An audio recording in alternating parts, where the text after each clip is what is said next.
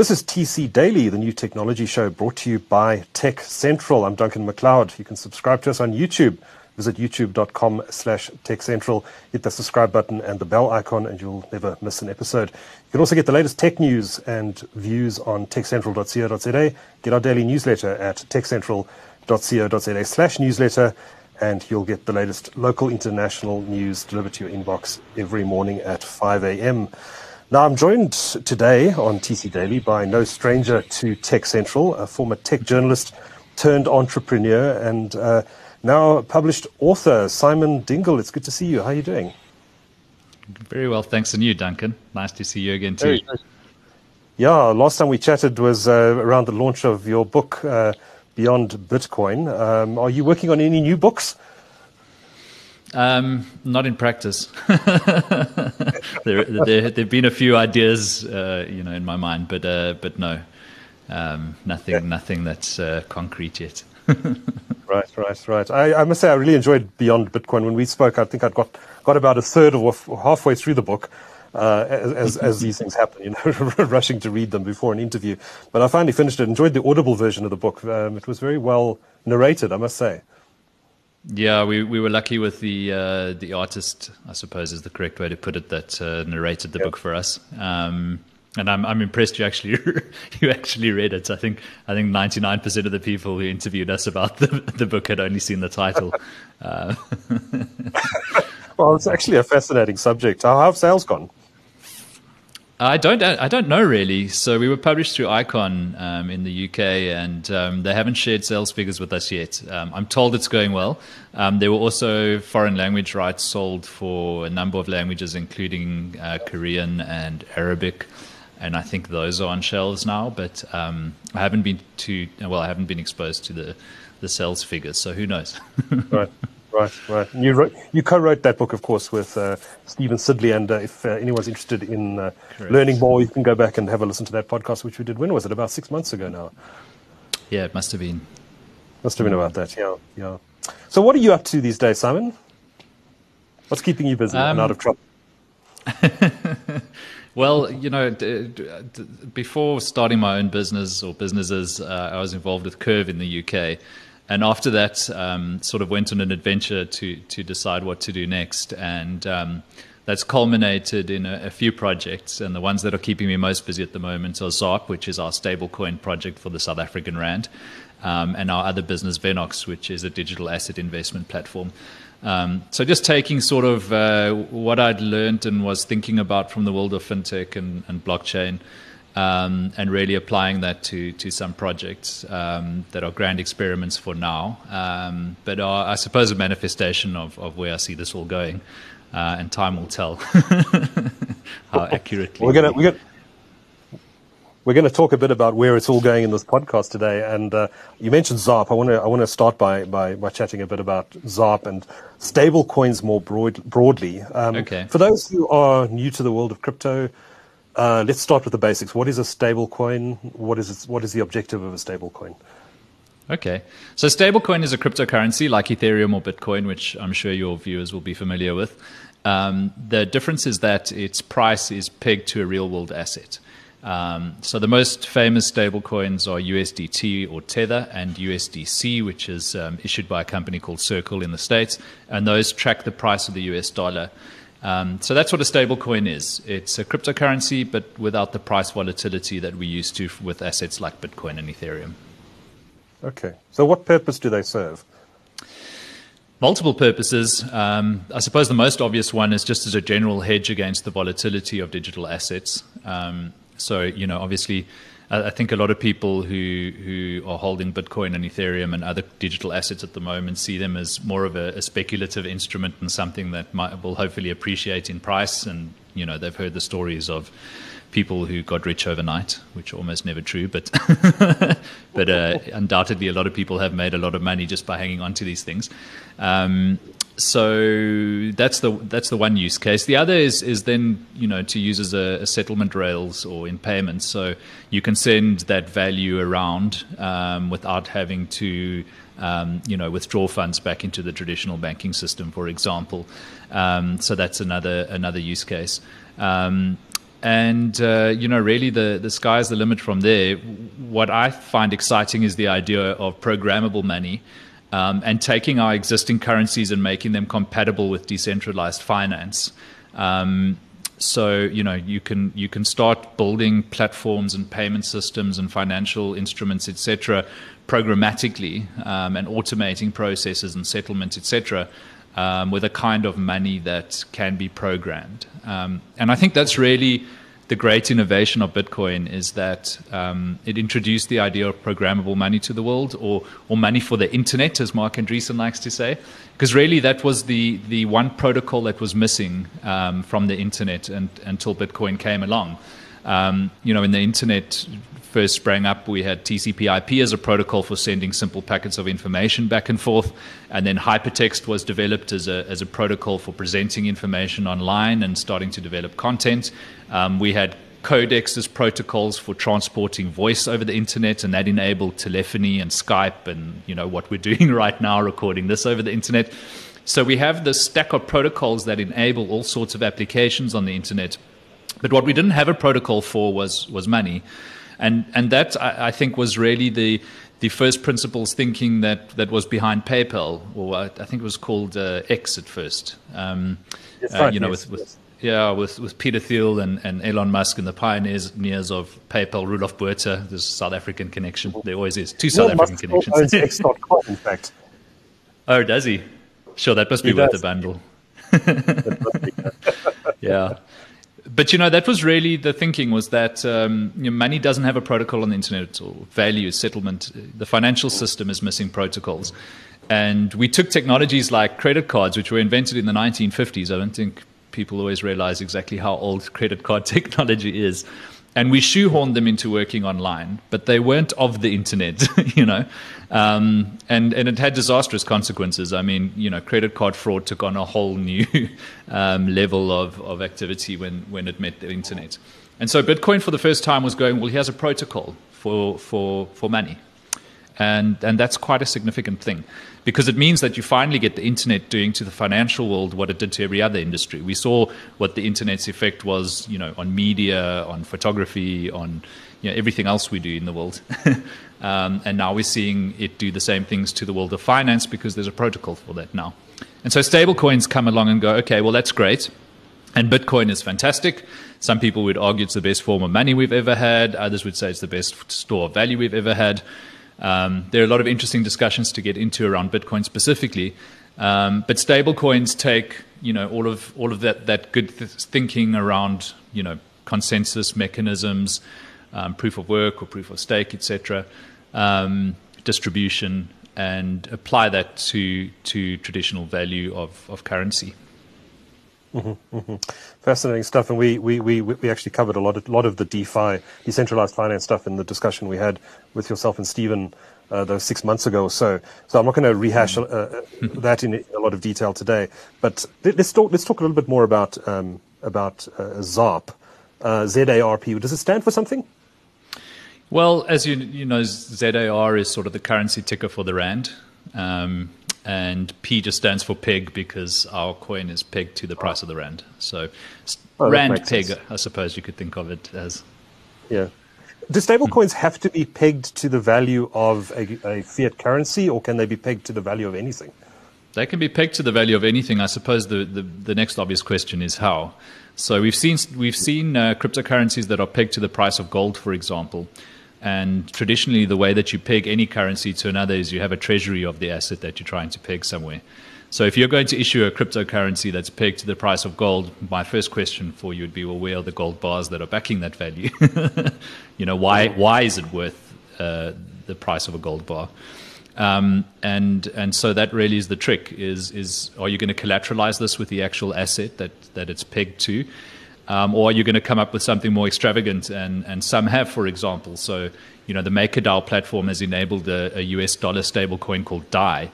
Um, and they do actually have a treasury, but it's more exotic than just dollars in a bank somewhere. It's actually digital assets that are backing the um, the the price of DAI. And ironically, um, if you you know look at, at that situation today, it's predominantly USDC, which has got literal cash reserves sitting, um, you know, in with financial institutions in the states that's backing uh, the price of DAI. Yeah. Um, but yeah, I mean, you know, theoretically, you could create a stable coin for the price of anything, and I think that we will in time. So, you know, part of our hypothesis is that in the future you'll see the tokenization of everything. So, you know, today's equities um, would probably be tokenized. All fiat currencies are already being tokenized. That process is underway. Um, but you know, futures and and every financial derivative you can imagine, um, we seeing being tokenized in the future um, using using similar sort of principles. Is that the whole idea behind NFTs, or am I misreading it? Uh, NFTs have a role to play in this all, and I think that's what a, you know what many people overlook in the discussion around NFTs or non-fungible tokens. Um, is I, I think that the perception with a, a, lot of people is that it's just about the art world at the moment, and that it's nerds, you know, swapping pictures of monkeys for for for magic internet money. Um, but uh, NFTs go beyond that. there's more to it than that. well, there's there's the, NFTs have real utility. So beyond the world of art, where they do solve real problems, um, you know, um, just around validity of art, um, uh, etc. It's it's a certificate of ownership, essentially. Um, but if you look at the world of decentralized finance, NFTs are used on protocols like Uniswap, for example, to represent liquidity positions. So when I bring assets to the Uniswap protocol, which enables um, a distributed platform for people to swap one asset for another, so I could uh, trade ZARP for Ethereum, for example, on Uniswap. Um, when you add liquidity to those platforms, it's an NFT that's issued and given to you that represents your stake in that liquidity pool. So there's very real utility and very real problems that are being solved with NFTs. Um, and because they're not as sexy as pictures of monkeys and Snoop Dogg rapping at the Video Music Awards, they don't get talked about as much. But but NFTs are absolutely part of of, of the setup. The stablecoins themselves, however, um, use a different standard. Most of them are ERC20 tokens, um, typically on the Ethereum network. Um, and those more closely resemble Ethereum itself as a token and, and less as an NFT, which is non fungible. Right, tell me a bit more about ZARP. Um, how successful has it been? When was it launched, first of all? How successful has it been? Um, have you got some stats around how it's being used? Look, it's early days, Duncan. We we launched it roughly a year ago, and um, you know, given given what we wanted to do, which was really come up with with the most trusted cryptocurrency project in South Africa, um, there was a lot of background work that we needed to do um, just to put things in place. So the first thing we did was um, work with a, a, local audit group um, to bring an auditor on board so that we would have independent attestation of our cash reserves from day one. So if I go to market and go, hey, I've got this cryptocurrency that worth, that's worth one rand, as I alluded to earlier, your first question should be why? Why is it worth one rand? And if my answer is because there's one rand in the bank for every token we issue on the blockchain, your next question should be says who? How do I know that those rands are actually there? Why should I trust you? And those are good questions to ask. And so our answer to the question is we've got independent auditors that verify our cash reserves. So don't believe us. Um, you know, look at the independent attestation reports that are put out by our auditors, um, and we're going to keep a trail of those. We're actually working on a new version of our website where you'll be able to go back and, and view the attestation reports since day one. So it is a bit of a process just to, to you know, kind of expose auditors to this world. And, and the obvious thing they need to do as well is they need to compare our cash reserves sitting now with Old Mutual Wealth um, with the token supply on the blockchain. So we also had to show them, you know, how you use a block explorer to go and verify the token supply. Of course, the beautiful thing about that is anybody can go and verify the token supply. So, you know, with cash reserves, you, you wouldn't be able to go and answer, ask a financial institution for statements for somebody else's account. Um, but in the case of, of the ZARP uh, token contract on Ethereum, you can actually use a block explorer like Etherscan, go and look at the contract and see exactly how many um, tokens we've issued for yourself. Um, anyway, it was a process to get, get auditors up to speed and then also to think about treasury management. Where do our cash reserves sit? Um, you know, who are the correct partners to do that with? So, so that's been a process. And then also, you know, working with our legal partners to make sure that from a, a legal perspective, we're not uh, contravening the Banks Act, um, that we're aligning with what existing regulation there is. Um, of course, you know, there, there's nothing specific to digital assets yet. That's coming soon. Um, but there's more general regulation that we wanted to make sure we were complying with. You know, do we need to register ourselves with the Financial Intelligence Center? The answer to that question was yes, so we did.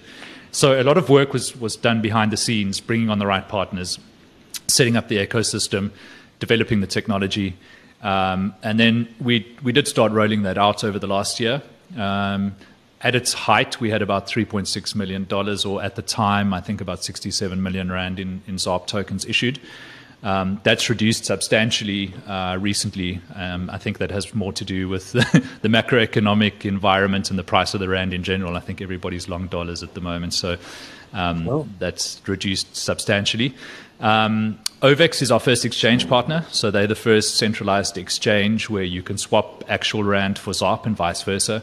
They've also got a ZARP savings account that they've introduced to the market, so you can earn uh, a return on holding ZARP with them. Um, we started to to inject liquidity into Uniswap and Curve um, and other decentralized platforms and protocols um, because we really do think that that's the future. Um, but other than that, it's it's still early days. So we've got things set up nicely now, and it's time to grow. And I suppose a lot of learnings along the way, and you're actually helping holding the hands of regulators as well, because I'm sure they're also learning along this along the route. Yes, we've we've had a few engagements with the Reserve Bank. Um, and there's a good conversation that's that's forming there. Um, and that's really our view is, you know, we're here to work with the regulators to help um, kind of shape the, the environment and also to, to kind of um, think about what this means in the South African context. Um, it's always tempting to look at what's done in other jurisdictions and, and just assume that we could do the same thing here. Um, but there, there, are all sorts of things, you know. There are nuances around foreign exchange control, for example, in South Africa that don't exist in most countries. Um, and there's, of course, a philosophical discussion to be had, and, and one that Mark Shuttleworth has, has, has, made more than philosophy when it comes to whether or not we should have foreign exchange control at all. But for better or for worse, it's here, so we have to you know, deal with it and think about that too. Um, so really, we uh, part of part of the sorry. How does foreign exchange control affect ZARP? Um, well, so, so you know, it doesn't really, from our perspective, because we don't allow uh, foreign entities to transact via us at all. So we won't onboard a, a foreign institution to issue ZARP, for example. Um, okay. There's no reason why um, you know foreign entities shouldn't be able to access our token on the blockchain if they're outside of the jurisdiction. Um, but there's there's some more general questions being asked in cryptocurrency outside of just stablecoins in terms of foreign exchange control. Um, you know, again, the Foreign Exchange Control Act is a fairly old piece of policy. It, you know, comes from the apartheid years in South Africa. Not all of it makes a, a, large amount of sense, to be honest. So, for example, according to the Foreign Exchange Controls Act, it's illegal for a South African to leave the country with more than 600 rand in clothing on them. so, we've probably all broken it inadvertently. Um, uh, but anyway, so so you, you know I think you'd probably be familiar, and your viewers would be familiar with, with the idea of a single discretionary allowance, or the idea that South Africans may only take up to a million rand of value outside of the country in any given tax year. Um, if you want to do more than that, you need to apply for special permission from um, from SARS. Uh, so all of that is part of, of you know foreign exchange control. And then the obvious question is, well, if I'm buying cryptocurrencies, you know, does that affect foreign exchange control? It shouldn't. If I'm, you know, just a South African doing it on Luno in South Africa, for example, what happens if I send that Bitcoin to somebody in Japan then? You know, because now there's value leaving the country. And if you do that via the traditional banking system, you have to file what's referred to as a BOP report with um, with the, the Reserve Bank to give them the heads up that you're sending money outside of the country or get the correct permissions depending on what the, the setup is. Um, but of course, on the internet and on the blockchain, borders are imaginary things. They don't exist to the Bitcoin network. You know, the Bitcoin is going to treat us the same whether I'm sending the cash to somebody sitting in the same room as me or on the other side of the planet. um, so there's the obvious question of, well, A, do these policies still make sense? Whether or not they ever, ever did is a, another question. but that's the first obvious question. And then B is, um, you know, supposing that you should be doing something about foreign exchange control, can you? Because how are you going to police this? You know, um, you've got this activity happening on the internet. I, I presume most South Africans who are transacting in cryptocurrency don't even know that foreign exchange control exists and aren't familiar with the policies. Um, so they're inadvertently potentially breaking laws that they have no knowledge of. um, so it's an interesting it's an interesting kettle of fish, uh, and and one we need to swim in quite carefully. Um, but you know we're here to play ball with the regulators and make sure that we do the right thing. So lots of interesting discussions. Certainly, the Reserve Bank gets a lot of praise for the way it ma- manages monetary policy in South Africa and the way it's mm. managing interest rates at the moment, for example, in an inflationary environment. But do you think they're doing the right stuff around uh, crypto? Do you think they're uh, keeping up with what's happening? Do you think they're moving mm. quickly enough? I've been very impressed with the, the Reserve Bank and, and more specifically the Intergovernmental FinTech Working Group um, that's running, uh, representing all of the various financial authorities in South Africa. So the FSCA and PASA for payments and etc. Um, and uh, you know, most recently, the Intergovernmental FinTech Working Group put out a position paper, just really outlining their understanding of of cryptocurrency or digital assets and and where they think the concerns are. Um, so they've come up with this term, which is being used in some other jurisdictions as well, of a crypto asset service provider, um, which similarly to a financial services provider will eventually have um, bespoke regulation um, and will have to comply with with certain things. Um, you know, companies that are deemed CASPs are already um, being assumed as accountable institutions, which means they need to be registered with the Financial Intelligence Center for um, uh, suspicious transaction monitoring, something we wholeheartedly support, of course. We don't want criminal activity on our networks, um, and we want to help mitigate it as far as possible. Um, so I actually, you know, I, I, think the working group has done a fantastic job of understanding um, the space, um, you know, appreciating that they don't want to stifle innovation and they want to enable this in South Africa, um, and producing a, a formidable position paper on it um, and really understanding the lay of the land. And, and now it's the job of the regulators to actually um, implement licensing regimes, etc., that make sense in the context of that that position paper. So, yes, I've been I've been very I've been very impressed with the work done so far. Good, good. Now you made an announcement. Um, I think it was a week ago, maybe two weeks ago, that you are now working with Old Mutual Wealth uh, mm. not Weath as I accidentally called them on the website. uh, and uh, they're now acting as the treasury for ZARP, is that right?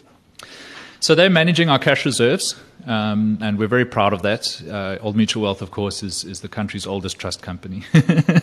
and um, they have a, a, it's actually specifically a division of Old Mutual Wealth that, that does um, treasury advisory services, as they call it. Um, and and really, you know, having having them looking after our cash reserves puts us in a great position, um, and I think also lends us some credibility as well, um, because you've got Old Mutual happily to to for us to to speak publicly about the fact that they're involved in the project and looking after mm. our our cash reserves. So. Yeah, very proud of that announcement, and, and I've I've loved our engagement with the Old Mutual Wealth team. Um, they really are on the ball um, they're thinking about where the world is going and the world of money is going, and uh, yeah, it's been a, it's been a, it's been very good for us so far. Mm-hmm. Good stuff. Now, I have to ask you this in light yeah. of what happened earlier this year with was it, was it Terra Luna or Terra USD? What was the name of the uh, stable coin? So Terra Luna was the the network, and uh, UST was the stable coin um, on on the Terra Luna network. UST. Okay. Yes. Uh, so that collapsed. So I have to ask the question: How safe are stablecoins? Uh, well, again, it, uh, not all stablecoins are, are created equally. You know, it's it's sort of like asking how safe are, are stocks, um, and you know, theoretically, very safe, but you're still going to have a Steinhoff every now and then. and US, right. you know, Terra Luna was was was sort of the Steinhoff of the, the crypto world. Um, because it, it, you know, without getting into too many details, it was basically a giant Ponzi scheme that came apart. Oh, was it? Okay. okay. yeah, I mean, there was nothing backing the value really, and you know, they they had created a protocol called Anchor. Um, that you could lock your UST into um, and present it as collateral for loans, etc.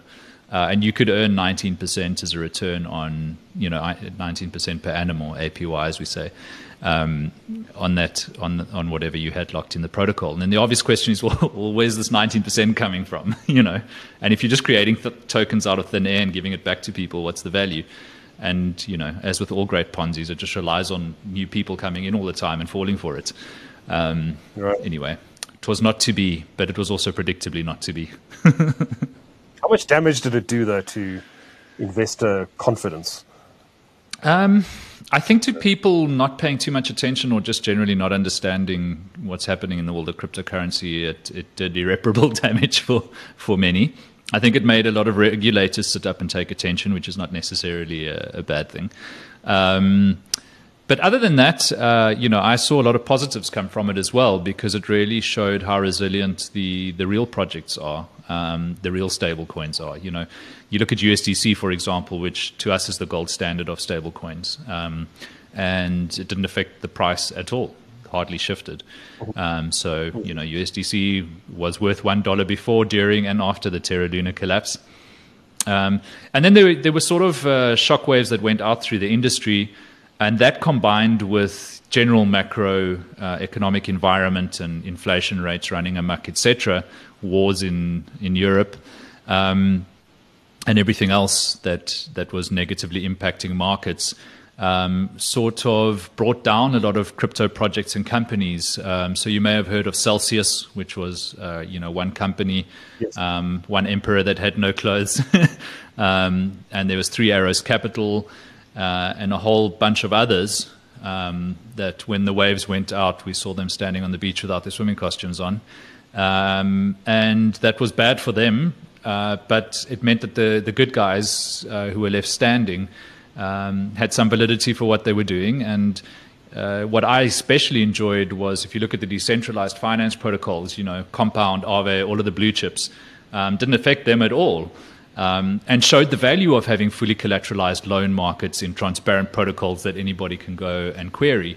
Um, I think it also made it obvious that when it comes to protocols, we don't need regulation.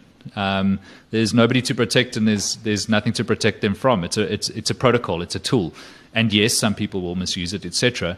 Um, but they're fully collateralized. The code is on the blockchain. It's public for anybody to go and view as are the collateral reserves. So you can go and see if Compound claims to have X amount of Ethereum locked into a collateral pool. You can go and verify that for yourself. Um, so really, these these these protocol-driven um, sort of blue chip DeFi products, if you will, um, it, this all really just made them look even better than they did before, from my perspective.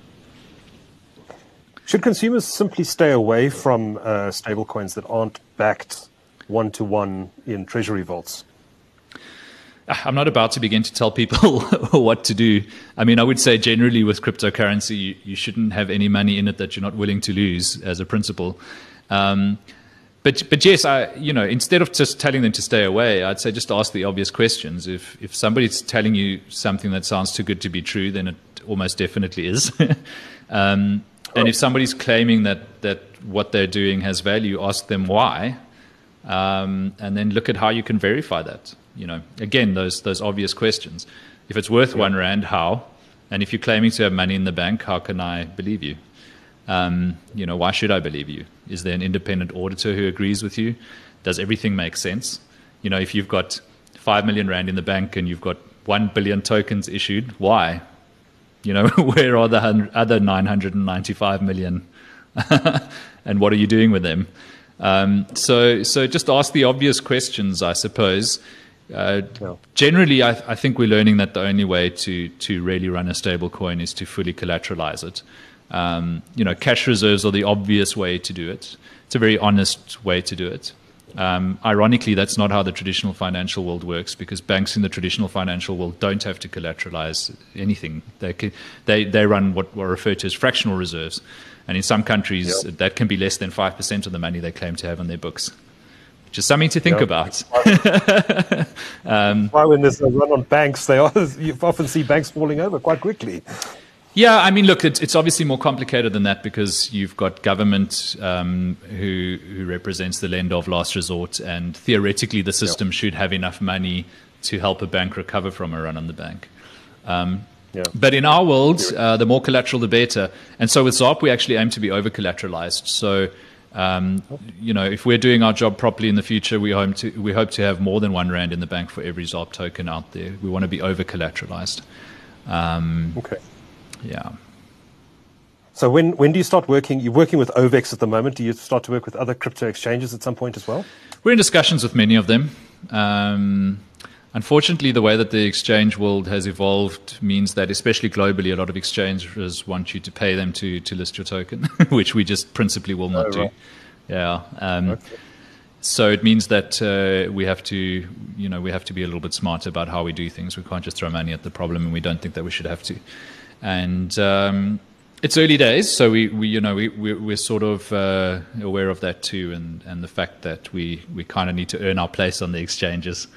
Um, but to be honest, you know, as as I said earlier, so much of that activity is is moving on chain and into decentralized finance that um, I'm not sure it'll matter in time. Uh, I mean, if you've if you've had any experience using um, protocols like Uniswap or Balancer, especially on you know um, uh, layer two chains or rollups like Arbitrum.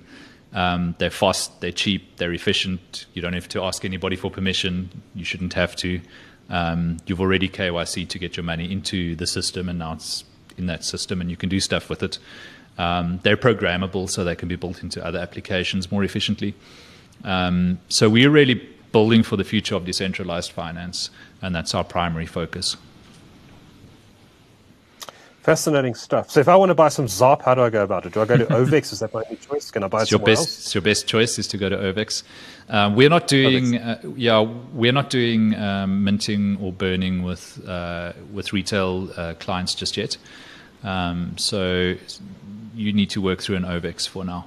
Um, there are a lot of projects that uh, will make ZARP available in other ways and very interestingly that are on their way. Unfortunately, I can't talk about any of them just yet. I'm under NDA no with problem. most of them. But um, we're having a lot of very interesting discussions that I'm looking forward to sharing with you over the next year or two. Good stuff. Good stuff. Now, excuse me if this is an ignorant question, but, but right now, if I wanted to, I could go and mine a Bitcoin and mm-hmm. create my own Bitcoin. I, I, might not be able to do it profitably, but I can do it. Can you do the same thing with stable coins? No. Um, so, you know, if anybody could go and, and uh, impact the supply of the stablecoin, it would be very difficult to manage the underlying cash reserves to make sure that you're fully collateralized. Ah, um, right. So, mining doesn't exist in, in our world. Um, there are various strategies that stablecoin projects adopt. Um, we think the most honest way to do it is to be constantly burning and minting a supply of ZARP to match our cash reserves. What does that mean? Well, minting just means creating new tokens. Um, so it's a function of our smart contract. Um, we are the only entity that can do that because we hold the private keys that enable us to, to issue new ZARP. Um, and then conversely, burning is destroying tokens.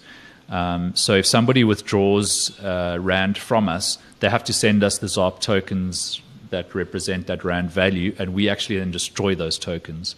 Um, so, you know, every now and then we'll rebalance the token supply according to the cash reserves and we'll make sure that they, as far as possible, are always matching.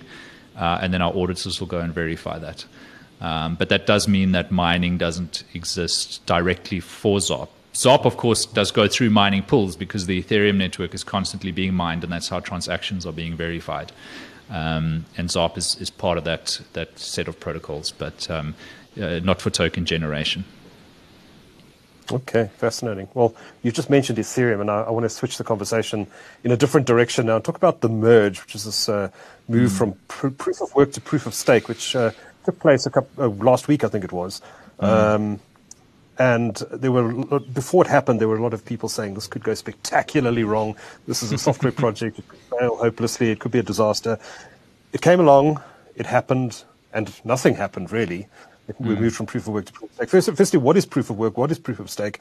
Why was the merge important, and why did the guys behind Ethereum do it? Sure. There's a there's a lot to the answer. So okay, let's start with proof of work because that was a, a, an idea that was introduced to the world by Satoshi Nakamoto, who's the pseudonymous inventor of Bitcoin. Um, and really, it's a consensus mechanism. It's a way for computers to prove that they've done something. um, and the reason you needed proof of work was to enable um, settlement on the Bitcoin network without relying on trusted third parties. And that's absolutely fundamental because it means that I can send Bitcoin from my wallet to your wallet, Duncan, and we don't need any intermediaries. We don't need any middlemen.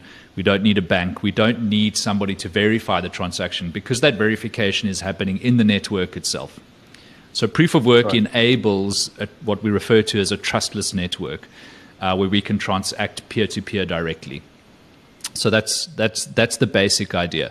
It's also the reason why you shouldn't be listening to anybody telling you you need your own blockchain or a centralized blockchain, because the moment you're introducing a central authority into into a blockchain, you're negating all of that proof of work overhead.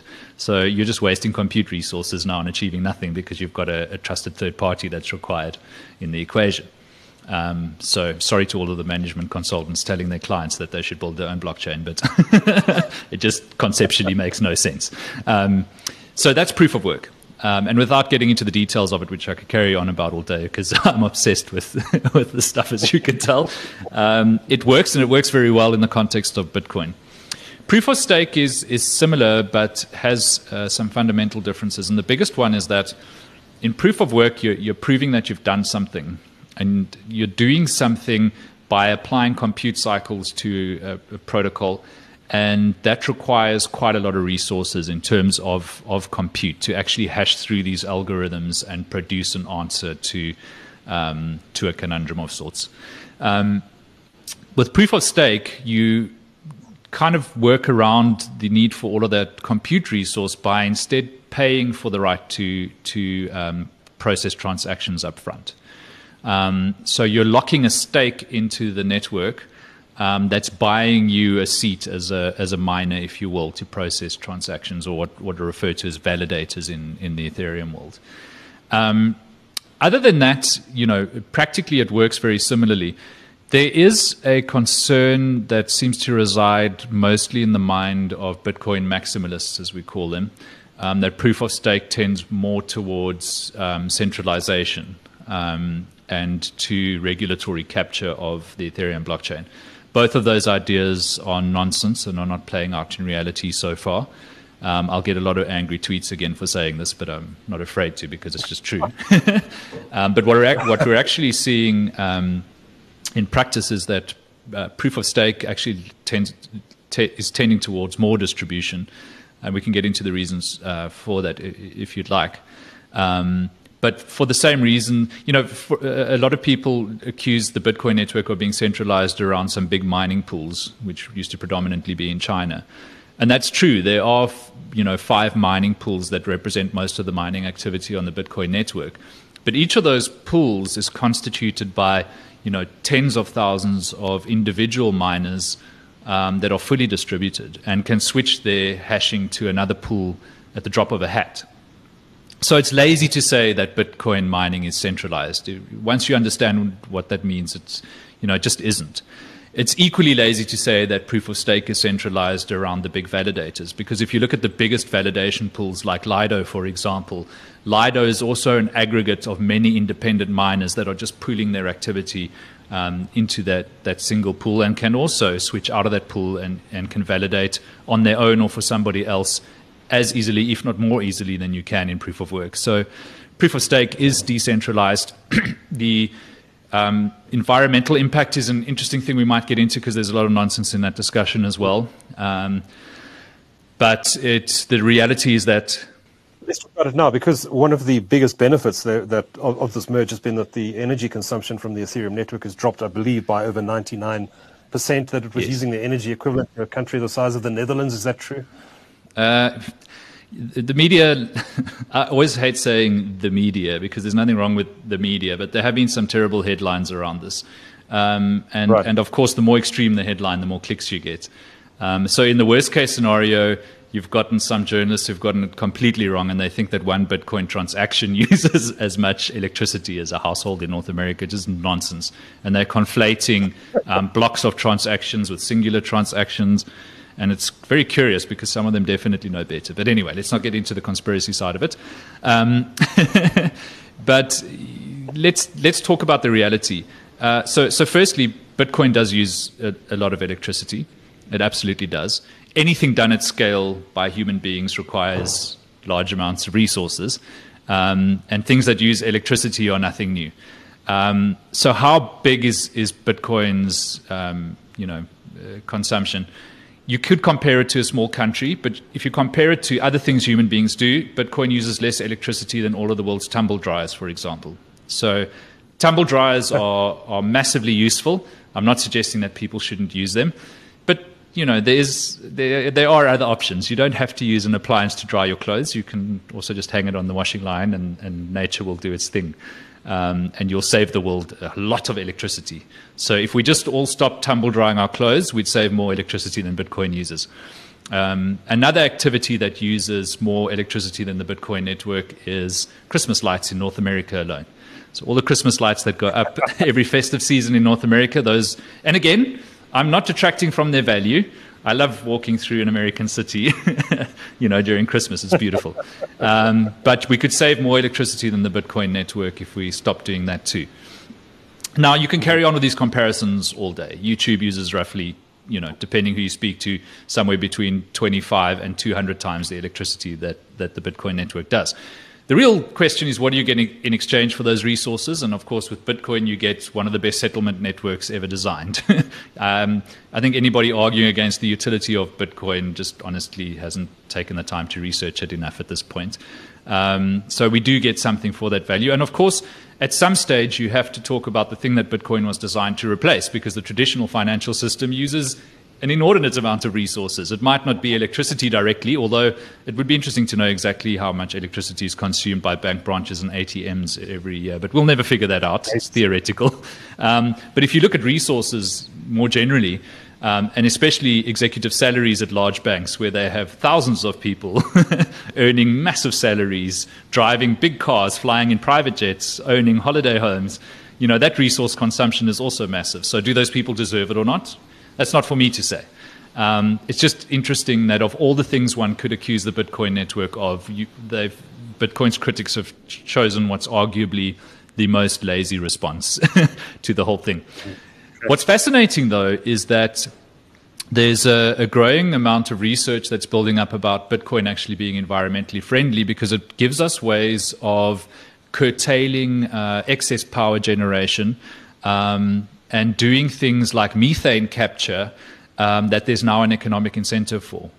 Um, so a lot of methane leaks into the atmosphere from you know various things. And again, I'm not an I'm not an expert on climate change or the science here. So you know, take what I'm saying with a pinch of salt. Um, but if you can capture that methane, there are various ways to do that. You now have an economic incentive to do that because if you if you turn that into electricity and use it to mine Bitcoin, you've basically got a money battery, if you will, and you can store the, the value from that activity.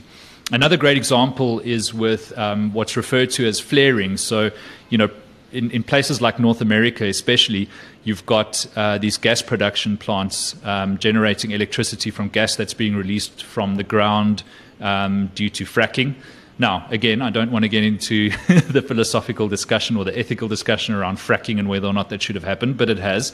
Um, and, and those power plants actually produce too much gas is produced for those plants. And, and so what they do with the excess gas, or what they used to do, was literally set it on fire, right? So environmentally terrible, just burning all the extra gas coming out of the ground. Now you could actually generate um, from that excess gas stored in the form of Bitcoin, and Bitcoin is actually saving the environment in a lot of ways. So it's a, it's a very, it's a, it's a fascinating discussion. As always, it's more complicated than most people assume. Um, but yes, proof of stake uh, does use less electricity for better or for worse. Again, um, you're swapping that for having to have 32 Ethereum up front because you, to buy your stake to run a single validator on the Ethereum network, you need 32 ETH, which is, you know, that's a lot of money. Um, so God giveth and God taketh away, and there's only so much one can do about, about where the resources come from and where they go. Um, but from a purely hardware perspective, you can now run an Ethereum validator on something as simple as a Raspberry Pi that'll cost you a few hundred rand. Um, you will need quite a large hard drive to plug into it to store the blockchain because the Ethereum blockchain is massive. You don't need the whole blockchain anymore, and you can do it with cheaper hardware, etc. But, but yes, that's it in a nutshell. Fascinating. So, so just explain to me then why uh, the developers behind Ethereum decided to move from proof of work to proof of stake.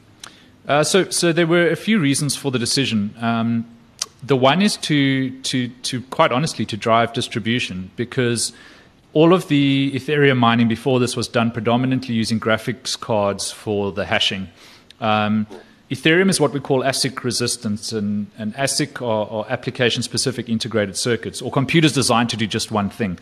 So in Bitcoin mining, that's dominated now by ASICs because they hash more efficiently on this particular algorithm. So SHA-256 in the case of Bitcoin, um, you know, more more efficiently than even than even the, the most expensive graphics cards or GPUs. Um, Ethereum decided strategically to be ASIC resistant um, to encourage more generic hashing using more generic hardware, which means that GPUs are used predominantly for, for Ethereum. And that's fine, but it doesn't scale spectacularly well. GPUs are expensive, um, the world has chip shortages, etc. Gamers think that uh, Ethereum miners are robbing them of their new GPUs, whereas that's more complicated than that as well. But we won't get into that discussion. Um, so, so just general efficiency, scalability, distribution, um, but also it's a way to bring down fees and make the Ethereum network more efficient because proof of stake um, is is more efficient, and that combined with a lot of other standards that have been introduced both before the merge and, and coming after the merge. Um, will will just generally make make Ethereum more efficient um, and and hopefully bring down gas fees on the network. Now, what are gas fees?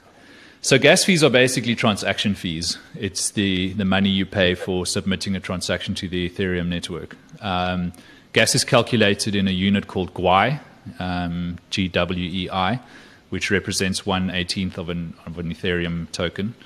Um, and uh, that rate is variable depending on how uh, much activity there is on the network.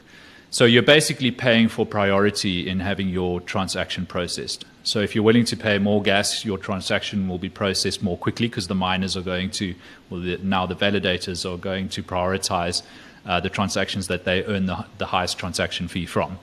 Um, so that's that's how gas works in, in, in a nutshell. And gas on the Ethereum network um, is paid in Ethereum itself. So you have to have a little bit of of gas in the tank or of Ethereum in your wallet before you can do anything else. Um, there, and there are new standards coming along, EIPs as we refer to them, um, that'll change that where you can actually pay in the token you're sending, etc. Um, and then, of course, there are so many new blockchains and uh, uh, out there that, that compete with Ethereum and have various ways of thinking about this and doing it entirely differently for some of them. So, Simon, uh, I've, I've, been reading quite a bit about something called the flippening happening, mm. possibly at some point uh, mm-hmm. on the back of the merge, where um, the Ethereum market cap flips with bitcoins and Ethereum becomes the most valuable cryptocurrency. Do you think that's a possibility? It's definitely possible. Um, I'm not sure whether or not it'll happen. Um, you know, there's a, I can't remember who originally said it, but there's sort of a, a, mantra in the Ethereum community that, that Bitcoin was the idea and Ethereum's the execution. um, now, when I say the Ethereum community, I, I tend to be more agnostic about these things. So, um, you know, with my company, with Zarp, the first chain we deployed on was Ethereum, but we're also deployed on Fantom. We're looking at Solana.